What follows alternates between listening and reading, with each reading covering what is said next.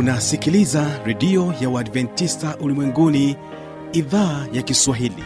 Sauti ya matumaini kwa watu wote. Piga pandana ya makelele yesu yuaja tena. Ipaza sauti himba sana yesu yuaja tena. Anakuja anakuja yesu yuaja tena. Hii ni sauti ya matumaini kwa watu wote. Inayokujia kupitia redio ya uadventista ulimwenguni awr toka kila kona ya dunia tunasikia vita njaa maafa hivyo washiria marejeo ya mwokozi. Piga panda ewe mlinzi yesu yuwaja tena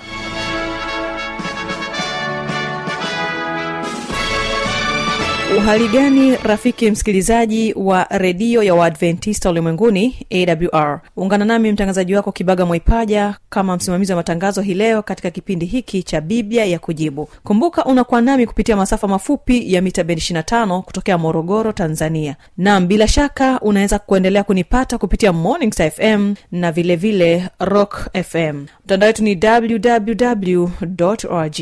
Basi hawa paa waimbaji wa tumaini kutokea kule udom wanakuambia thamani ya msalaba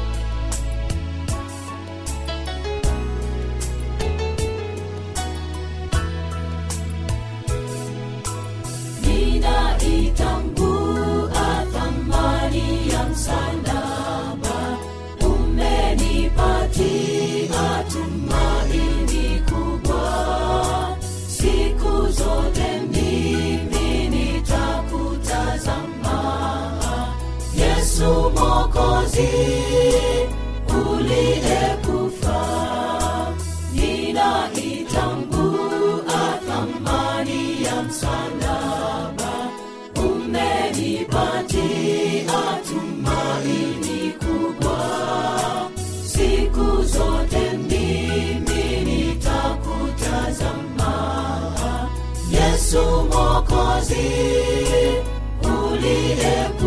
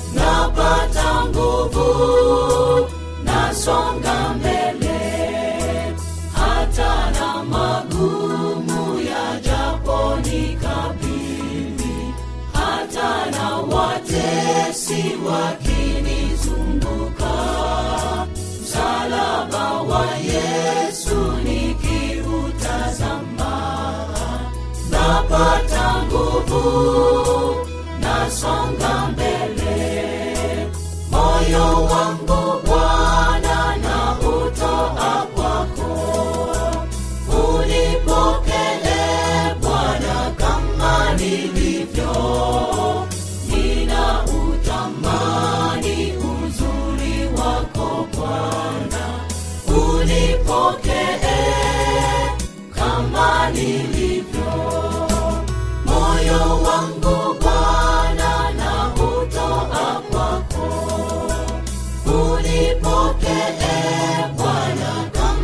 kama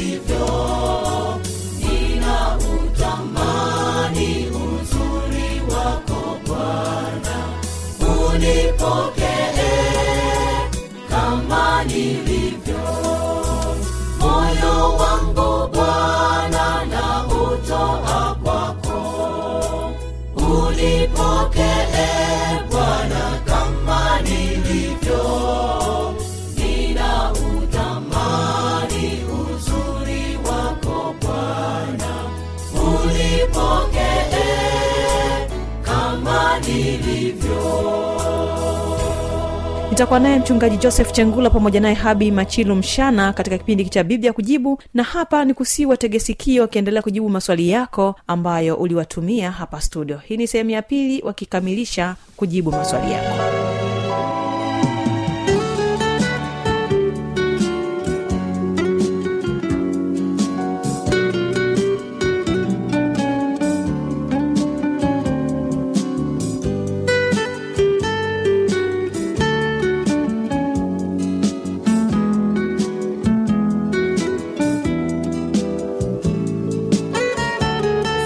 kuna swali lingine ndiyo nalo linatoka kwa luhizo musa. Hizo huyo kutoka kule kigoma. Anauliza Ndiyo. kwa nini bwana yesu alibatizwa? Ah, asante. Atajiuliza huyu hana dhambi inakuwaje sasa alibatizwa? Amen. Ni swali zuri. Wengi wanajiuliza hilo swali. Kwa nini yesu alibatizwa? Kwa jibu sahihi ni hivi. Yesu alibatizwa kwa ajili ya kutuonyesha kielelezo maana hakuwa na dhambi. Na ubatizo maana yake ni, ni kuzika utu wa kale. Sasa yeye hakuzika utu wa kale maana hakuwa na dhambi. Lakini tunaposoma yohana uthibitisho katika biblia biblia ya kujibu. Katika yohana 13 mstari wa 15 anasema kwa kuwa nimewaachia kielelezo ili kama mimi nilivyowatendea nanyi mtende vivyo. Kwa hiyo yesu aliacha kielelezo. Hata meza ya bwana namna ya kufanya alionyesha kielelezo. Alikula pasaka pamoja na wanafunzi wake. Lakini katika warumi sura ya sita mstari wa tatu hadi wa sita anasema tulizikwa pamoja naye kwa njia ya ubatizo. Ubatizo ni mfano wa kufa tunapozamishwa tunapozikwa kwenye maji ni mfano wa mtu anayezikwa. Halafu tunapoinuliwa kwenye maji ni mfano wa kufufuka pamoja na yesu. Sasa anayebatizwa ni mdhambi ila yesu hakuwa na dhambi. Hoja kubwa ni kuonyesha kielelezo. Ubatizo wa namna gani ambao unatakiwa watu waweze kubatizwa lakini katika waefeso sura ya mstari wa tano biblia inasema bwana mmoja imani moja ubatizo mmoja leo watu wamebuni aina nyingi za ubatizo. Yesu alibatizwa katika mto wa yorodani kwa sababu kule kulikuwa na maji tele. Kwa mtu anayebatizwa anazamishwa ndani ya maji kama vile mtu anavyozikwa mwili mzima. Lakini leo nikisema nimemwagiwa maji kichwani eti nimebatizwa ndugu mtangazaji huo sio ubatizo lakini yesu alionyesha namna tunavyotakiwa kubatizwa katika maji mengi. Si lazima uwe mto wa yorodan maana katika yohana tatu ishirina tatu anasema watu walimwendea kule yorodan karibu na salimu yote ilikuwa nazunguka mto wa yordan. Watu walimwendea watu wakabatizwa kule kwa sababu kulikuwa na maji tele. Kwa mahali ambapo panatakiwa mtu abatizwe ni mahali ambapo pana maji tele kiasi cha mtu kuzamishwa katika maji. Iwe ni ni bwawa iwe ni mto iwe ni bahari. Maada mtu azamishwe ndani ya maji huo ndio ubatizo kwa sababu tunajifunza kielelezo cha yesu. Asante kwa majibu hayo mazuri kabisa mchungaji. Mungu aendelee kukubariki na aendelee kukutumia pia. Amen. sasa kuna swali lingine hapa. Mm-hmm. uh, hili nalo linatoka kwa ndugu batram kutoka kule mbea mjini. Yeye anauliza Ndiyo. nitajuaje kama anaongozwa na roho mtakatifu au la Ah, ni swali zito. Nitajuaje? Eh, kama ninaongozwa na roho mtakatifu au la? Katika asante mpendwa muulizaji katika luka sura ya kumi na moja ule mstari wa kumi na tatu bibilia inasema basi ikiwa ninyi mlio waovu mnajua kuwapa watoto wenu vipawa vyema. Je baba yenu aliye mbinguni hatazidi sana kuwapa roho mtakatifu hao amwombao jambo la kwanza mpendo wa muulizaji kama alivyouliza jambo la kwanza ili nipokee roho mtakatifu lazima nione hitaji. Nikiona hitaji nitaomba. Mungu anipe roho mtakatifu ambaye atanisaidia katika maisha yangu na huyu huyu roho mtakatifu ndiye atakayeniongoza katika hatua mbalimbali. Kwa ufupi ni hivi. Ukiona jambo ambalo ulikuwa unapenda sana ambalo linaendana linaenda tofauti na mapenzi ya mungu na mungu amekusaidia hilo hulitamani tena na hulifanyi tena ni ishara ya kwamba roho mtakatifu yuko ndani yako kwa sababu roho mtakatifu ndiye anayetubadilisha maisha yetu. Matendo moja ule mstari wa nane anasema lakini mtapokea nguvu akiisha kuajilia juu yenu roho mtakatifu nanyi mtakuwa mashahidi wangu yerusalemu uyahudi samaria na hata miisho ya nchi kwa hiyo roho mtakatifu akiwa ndani yetu tutakuwa mashahidi. Pia biblia imesema tutakuwa mashahidi. Wafilipi nne kumi na tatu kumi na tisa anasema na mungu wangu atawajazeni kila mnachohitaji kadiri ya utajiri wake katika utukufu ndani ya kristo yesu. Bado nasema nitajuaje? Naomba niongezee ma- mafungu ya biblia mawili alafu nihitimishe katika swali hili. Ezekieli sura ya 36 mstari wa 26 hadi 27 asema nami nitawapa ninyi moyo mpya nami nitatia roho mpya ndani yenu nami nitatoa moyo wa jiwe uliomo ndani yenu nami nitawapa moyo wa nyama. Jambo la msingi la kuangalia kuwa na roho mtakatifu ni badiliko la ndani ya mtu. Unapoona jambo fulani ulikuwa unalipenda sana na sasa ume, umebadilika au hulikumbuki tena hiyo ni nafasi ya roho mtakatifu au uongozi wa roho mtakatifu kupenda mambo ya mungu ni udhihirisho kwamba roho mtakatifu yuko ndani yangu. Ezekiel anasema nitawapa moyo mpya na roho mpya ndani yao nami nitaondoa moyo wa jiwe uliomo ndani yao. Kwa jambo la msingi ni kwamba roho mtakatifu tunapomwomba kwanza tuwe na imani kwamba mungu amenipa kile ninachoomba. Kwa sababu yeye anasema lolote mtakaloomba kwa jina langu yani kwa jina la yesu tukiomba lolote anasema hilo nitalifanya kwa hiyo mungu wetu ni mwaminifu mungu wetu ni mkweli ahadi zake ni thabiti. Kwa hiyo lazima tuamini uwepo wa mungu lazima tuamini uwezo wa mungu lazima tuamini ahadi za mungu katika maisha yetu lazima tumtegemee mungu katika yale tunayoomba. Kwa hiyo roho mtakatifu ndiye anayetuongoza. Yule aliyemwongoza hata hata hata yesu akiwa katika majaribu ndiye ambaye ataendelea kutusaidia katika maisha yetu ya leo. Tunapopitia changamoto mbalimbali roho mtakatifu anakuwa pamoja nasi aya mimi nazidi kukushukuru mchungaji kwa maelezo hayo mazuri Amen. na kuna swali lingine tena naona maswali yalikuwa mengi kwelikweli kweli mm. sasa swali hili linatoka kwake ndugu wile samora yeah. yeye anatoka kule musoma anauliza hivi Ndiyo. miujiza inayofanyika hivi sasa ya kufufua watu mm. ni kweli au ni kiini macho Ah. nataka kufahamu kuna viini macho pia viini macho kuna manabii wa uongo ambao wanatokea duniani na bibilia imesema nao watafanya miujiza mingi nao watadanganya wengi. Katika isaya sura ya nane mstari wa ishirini neno la mungu linasema na waende kwa sheria na ushuhuda. Ikiwa hawasemi sawasawa na neno hili bila shaka kwa hao hapana asubuhi. Anaweza katokea mtu mmoja ambaye ana, anasema mi ni nabii mi ni nabii. Unamuuliza unatii amri za mungu? Anasema amri za mungu hazina amana ujue huyo ni nabii wa uongo. Kwa sababu bibilia inasema na waende kwa sheria na ushuhuda ikiwa hawasemi na neno hili bila shaka kwa hao hapana asubuhi. Kuna habari moja ambayo ilitokea. Kuna mtu mmoja ambaye alikuwa akiinua mkono hivi. Ni mchungaji huyo. Siwezi kusema kanisa gani. Akiinua mkono hivi watu wanadondoka. Watu wanaanguka chini. Siku moja alipokuwa anajiandaa kwa ajili ya kwenda kwenye ibada akiwa anaoga anafanya hivi na hivi na hivi. Kumbe alikuwa yeye na mtoto wake anatembea naye kanisani huko mtoto wake huyu alikuwa anaangalia baba yake anavyofanya akinua mkono watu wanadondoka wanarusharusha miguu namna hii. Basi yule kijana wake alipoona kifaa fulani ameacha baba yake hapo ambaye ndio mchungaji kumbe ilikuwa ni hirizi.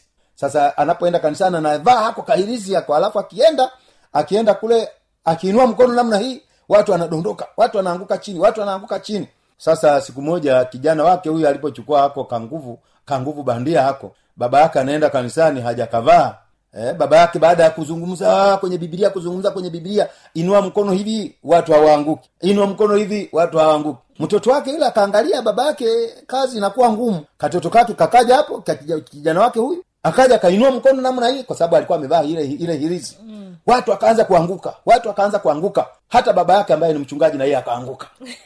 Kwa hiyo nguvu za shetani zipo hata kwa wale ambao wanajidai ni watu wa mungu lakini nguvu hizo bado zipo. Kwa hiyo na mchungaji akaanza kurusharusha mikono kurusharusha miguu kwa sababu alikuwa anatumia nguvu za giza. Leo kuna watu wengi wanasema wana nguvu ya mungu lakini sio nguvu ya mungu ni nguvu ya shetani. Ah, pasta leo umenishekesha ah, kwamba na yeye aliyekuwa anawafanyia watu Aka- kwa miujiza na yeye safari hii na yeye akaanguka. Kwa sababu alikuwa na kanguvu bandia ambako kalikuwa na- kanamsaidia katika ile kazi. Leo kuna mwingine anaweza kafanya vitu vituko kama hivyo kwa ajili ya kupata pesa. Lakini habari njema ni hii. Kwa uwezo wa mungu kwa uwezo wa mungu mtu anaweza kafufuliwa.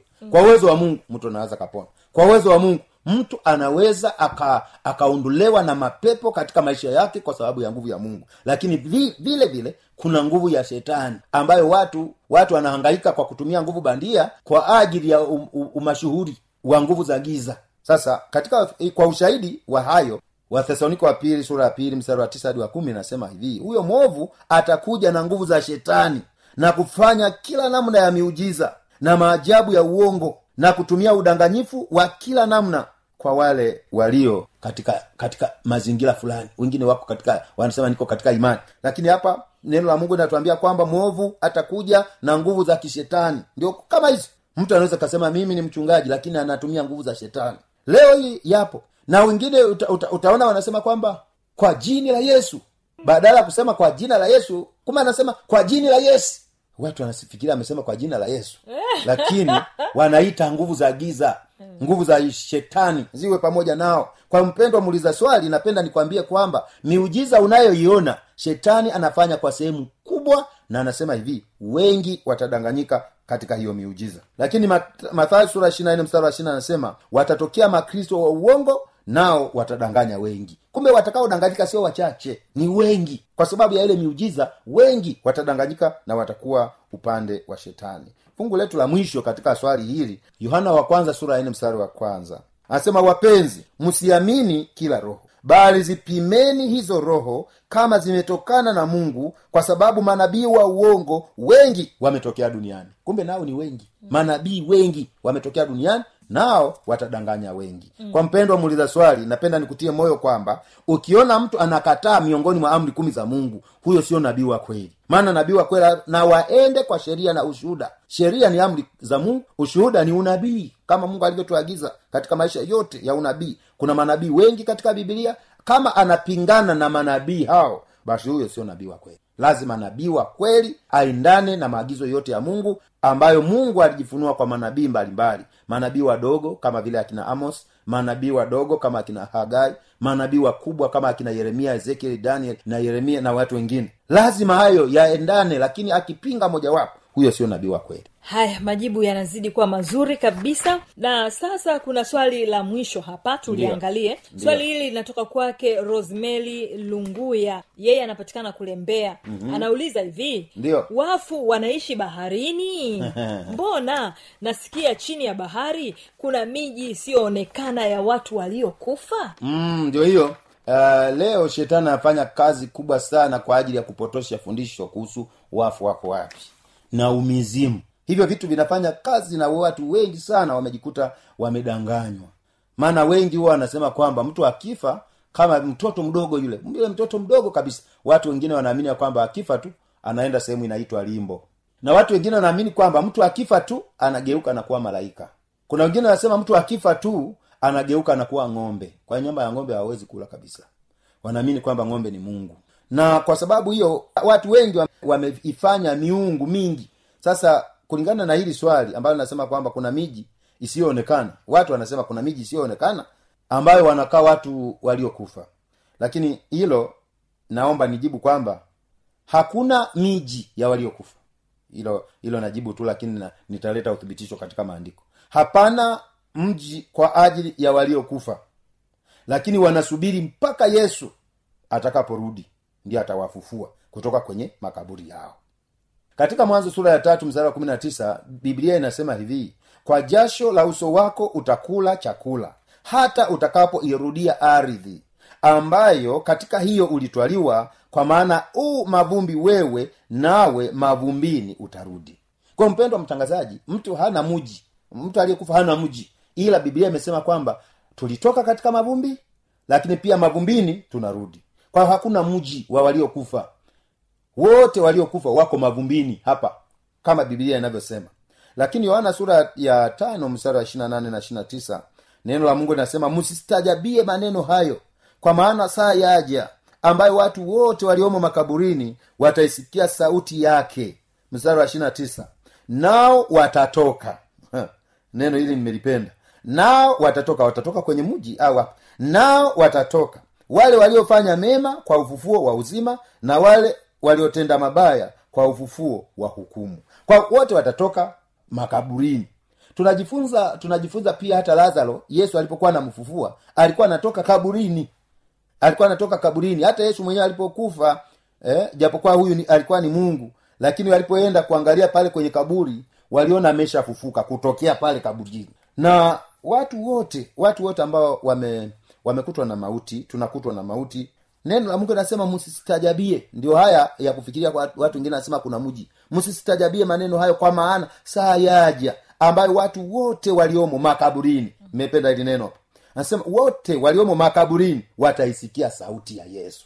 Yesu anaporudi mara ya pili atawaambia enyi mlalao mavumbini amkeni. Halafu anaamka. Wanaamkia wapi? Sio mjini huko baharini e, labda waliomfia majini watafufuliwa huko huko kwenye kwenye maji. Walioliwa na wanyama watafufuliwa. Watafufuliwa wote kila mmoja kule alikofia kila mmoja atafufuliwa. Kwa hiyo jambo la msingi la kuelewa ni hili kwamba mtu akifa haendi muji fulani mtu akifa yuko kaburini. E, hata ukisoma matendo ya mitume sura ya pili msara wa tisa anasema hata kaburi la daudi liko huku kwetu hata hivi leo. Kwa hiyo watu wanao wanaokufa wanazikwa kaburini wanasubiri yesu anaporudi mara ya pili alafu watafufuliwa. Kwanza watafufuliwa wale waliotenda mema kwa ufufuo wa uzima alafu watafufuliwa baada ya miaka elfu watafufuliwa wale waliotenda mabaya kwa ufufuo wa hukumu. Kwa wote watafufuliwa kutoka kaburini sio kutoka muji fulani au muji fulani mzuri. Kuna watu wengine wanasema kwamba e, sisi tulimpenda lakini mungu amempenda zaidi ina maana mungu anapenda watu wafe na kama mtu anakufa anaenda mbinguni basi mbona wote tungependa tufe twende kwa mungu tukapumzika lakini mtu akifa anaenda udongoni anaenda kaburini anasubiri saa yesu atakaposema wale waliolala makaburini waamke ndipo watakapoamka asante sana mchungaji joseph chengula kwa maelezo haya ni kushukuru kwa kutoa muda wako kujibu maswali ambayo yametufikia hapa Amen. ninaamini ya kwamba msikilizaji atakuwa amefurahi kupata majibu haya na Amen. kama kutakuwa na swali lolote Atauliza. basi atauliza maana mlango uko wazi wa kuendelea kuuliza maswali kama utakuwa umepata changamoto yoyote Amen. basi tumefikia tamati ya kipindi hiki cha biblia kujibu kwa siku hii ya leo mimi langu jina naitwa habi machilumshana tulikuwa naye mtumishi wa mungu mchungaji joseph chengula Amen. endelea kubarikiwa.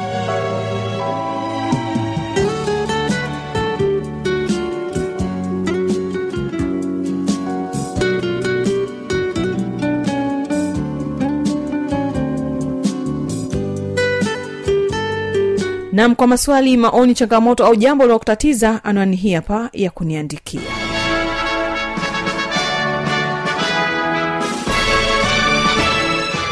redio ya uadventista ulimwenguni awr sanduku la posta 172 morogoro tanzania.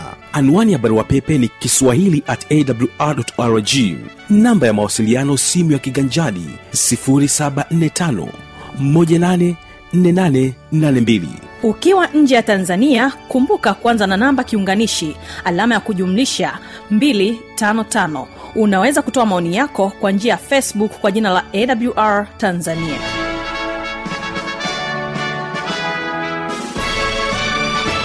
kesho msikilizaji ni mafundisho makuu. Nikusii usipange kukosa. Napotoka hapa studio hawa hapa waimbaji wa tumaini udom kule ndiko wanakotokea. Wanakwambia msifadhaike. Tafadhali barikiwa sana unapoendelea kutegea sikio vipindi kutoka hapa studio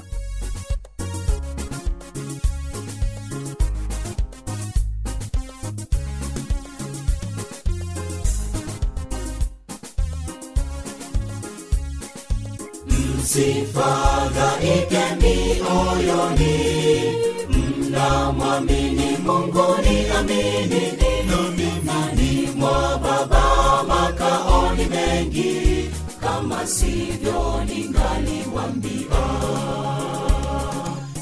Msifadhaike mioyoni mnamwamini mungu ni nani mwa baba makaoni mengi. Kama sivyo ningaliwambiwa siku zinaenda miaka inasonga. Bwana twangoja ahadi yako. Tunasubiri bwana wetu rudi utuchukue juu kwako siku zinaenda miaka inasonga. Bwana twangoja ahadi yako. Tunasubiri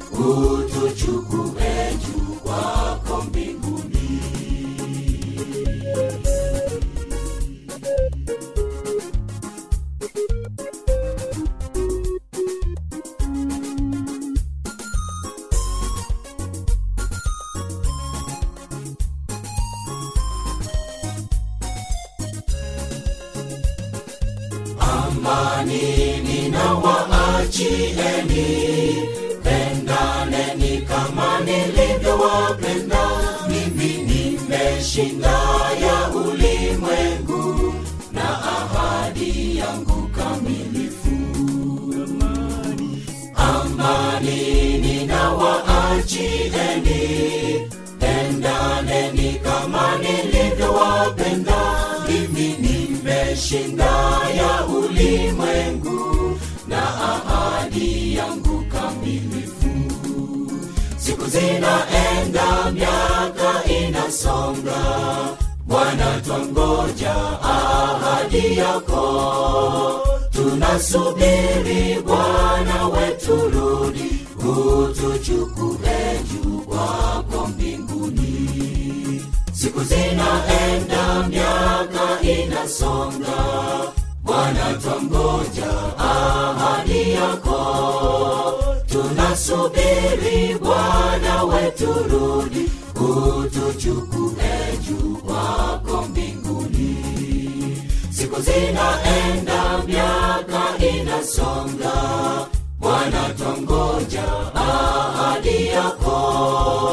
Tunasubiri bwana wetu rudi utuchukue juu kwako mbinguni